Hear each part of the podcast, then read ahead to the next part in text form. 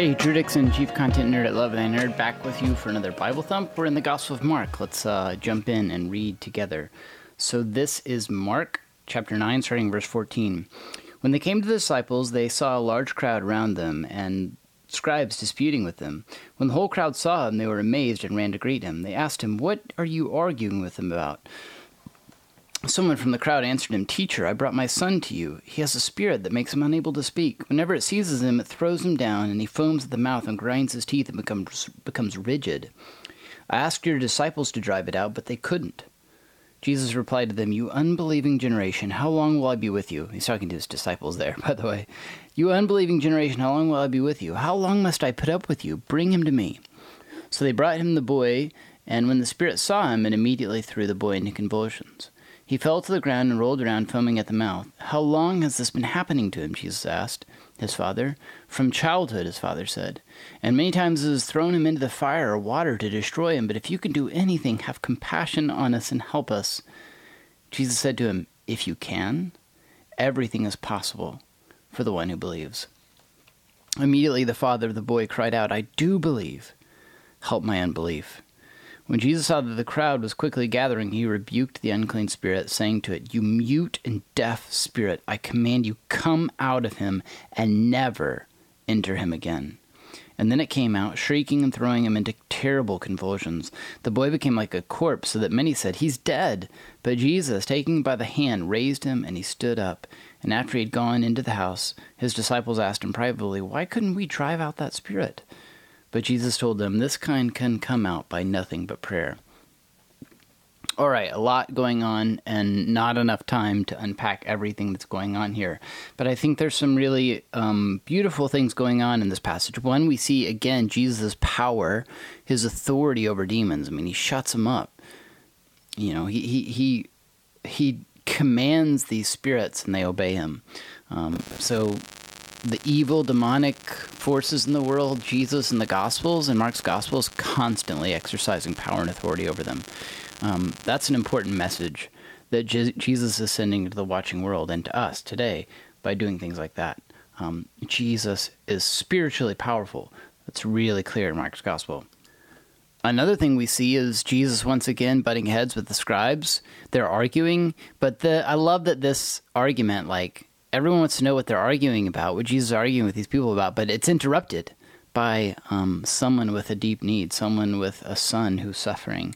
And um, I like that moment because, um, like me, I want the juice. I want the. I, am kind of interested in the gossip. Like, what are they arguing about? Um, but you know it always uh, gets Jesus' attention? People with needs. And that was more important to him than solving this, you know, dispute between him and the scribes.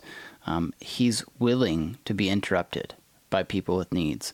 I think that's important for us to remember. Like our needs, um, the things that we're really concerned about, the things that we're deeply burdened about, are not um, annoying to Jesus.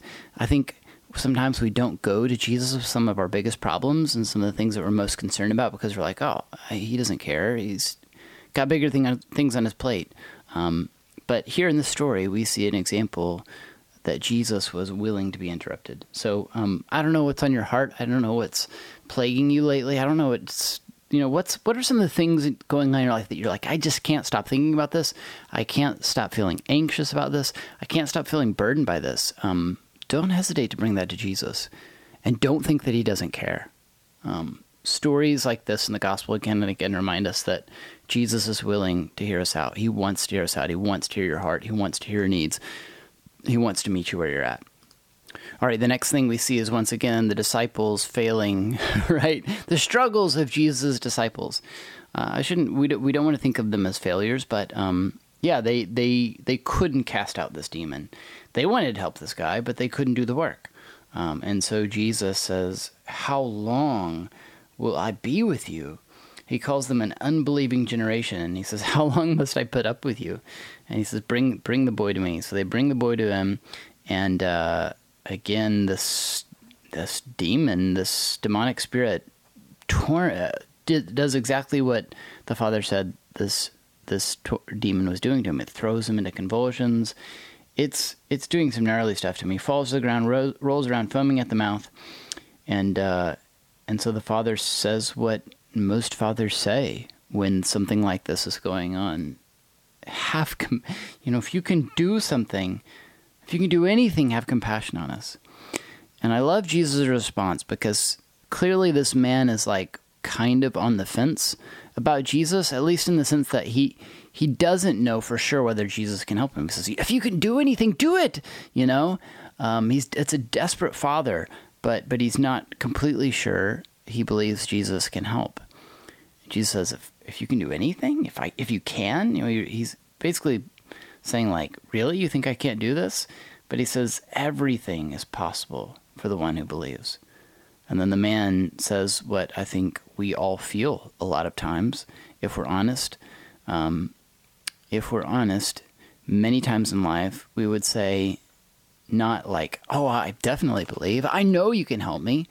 Um, we, with things that are going on in a lot of our lives, we say, I, believe, you know, there's a level of trust in us that we believe God can come through for us, that we believe that God is on our side. We believe that He's going to take care of us.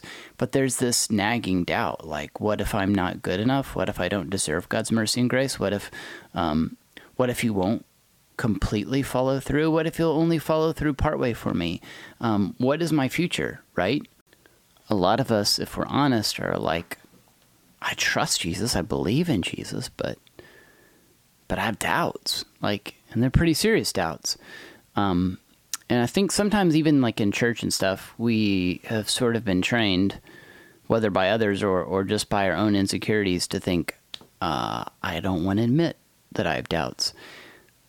Church and faith communities are wonderful, wonderful places. Please hear me say that.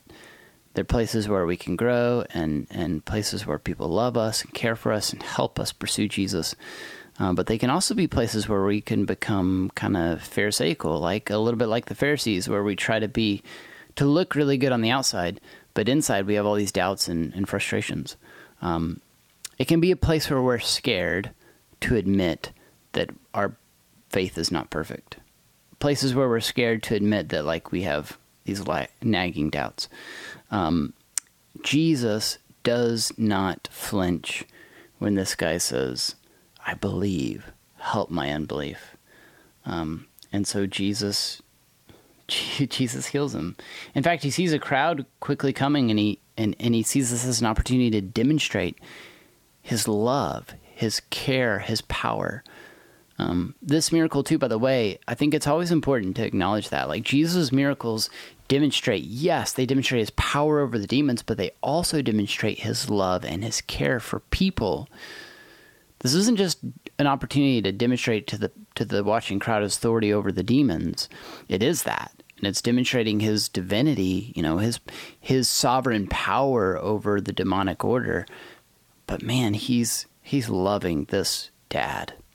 This broken, hurting, only partially believing dad. This doubting father, right? This doubting dad, Jesus steps in and says, man, I'm, I'm going to help you. I'm going to help your son.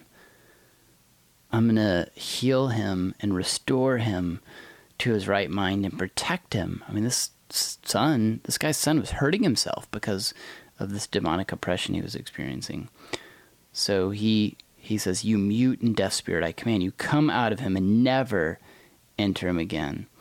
And uh, and Jesus raises raises this guy up, and um, and the disciples say, Well, why couldn't we do it? Right? And Jesus says, Well, this one can only come out by prayer, which is funny to me, too. That I don't know if it should be funny, but I always find that funny. It's just like, because it's almost like Jesus, like, didn't you know this? This one's a prayer demon, uh, or something, you know. Um, so we don't know what's going on there, but Jesus, I think, I think there's a lesson there. Um, we don't know why this one could only come out by prayer. But I think there's a lesson there, and Jesus is sort of saying to his disciples, like, hey, um, like this father, I think you had some unbelief that was playing into here. It wasn't just that they didn't know the cheat code, right? They didn't know how to unlock this particular, like, demon. Um, that wasn't it. It was I think when he says this one can only come out by prayer, I think he was saying like maybe you were trying to do this in your own power and show off or something. That's the best I can guess um, of what's going on there. But Jesus is saying, no, you've to to do the work that I've given you to do, to do my kingdom work. You've got to trust in me. That's what I think this passage is all about. It's all about trust. So I don't know where you're at this week, but wherever you're at, whatever's going on in your life, there's probably faith. You probably have some faith, some trust, but you also probably have some doubt. Um, and so here's here's what I would suggest you do: take the example of this dad, and just stop hiding it.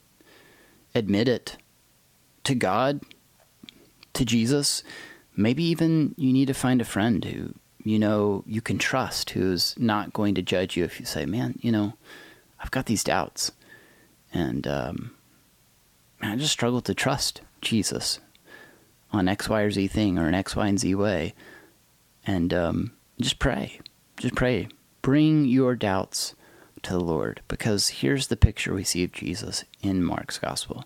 When he sees people hurting, when he sees people with doubt, he's not like, What's wrong with you? But instead, he brings healing. He meets them where they're at, he helps them, he helps them take steps, more and more steps towards faith. Yeah, you've got doubt. Join the club, you know? But it the thing that doesn't help doubt is pretending you don't have it and living a lie. So admit your doubts. Open up. Open up to a friend. Open up to Jesus. He will meet you where you're at. He will help you take steps towards faith because He loves you. Hope you know this. Jesus loves you, nerd. We'll see you again next week.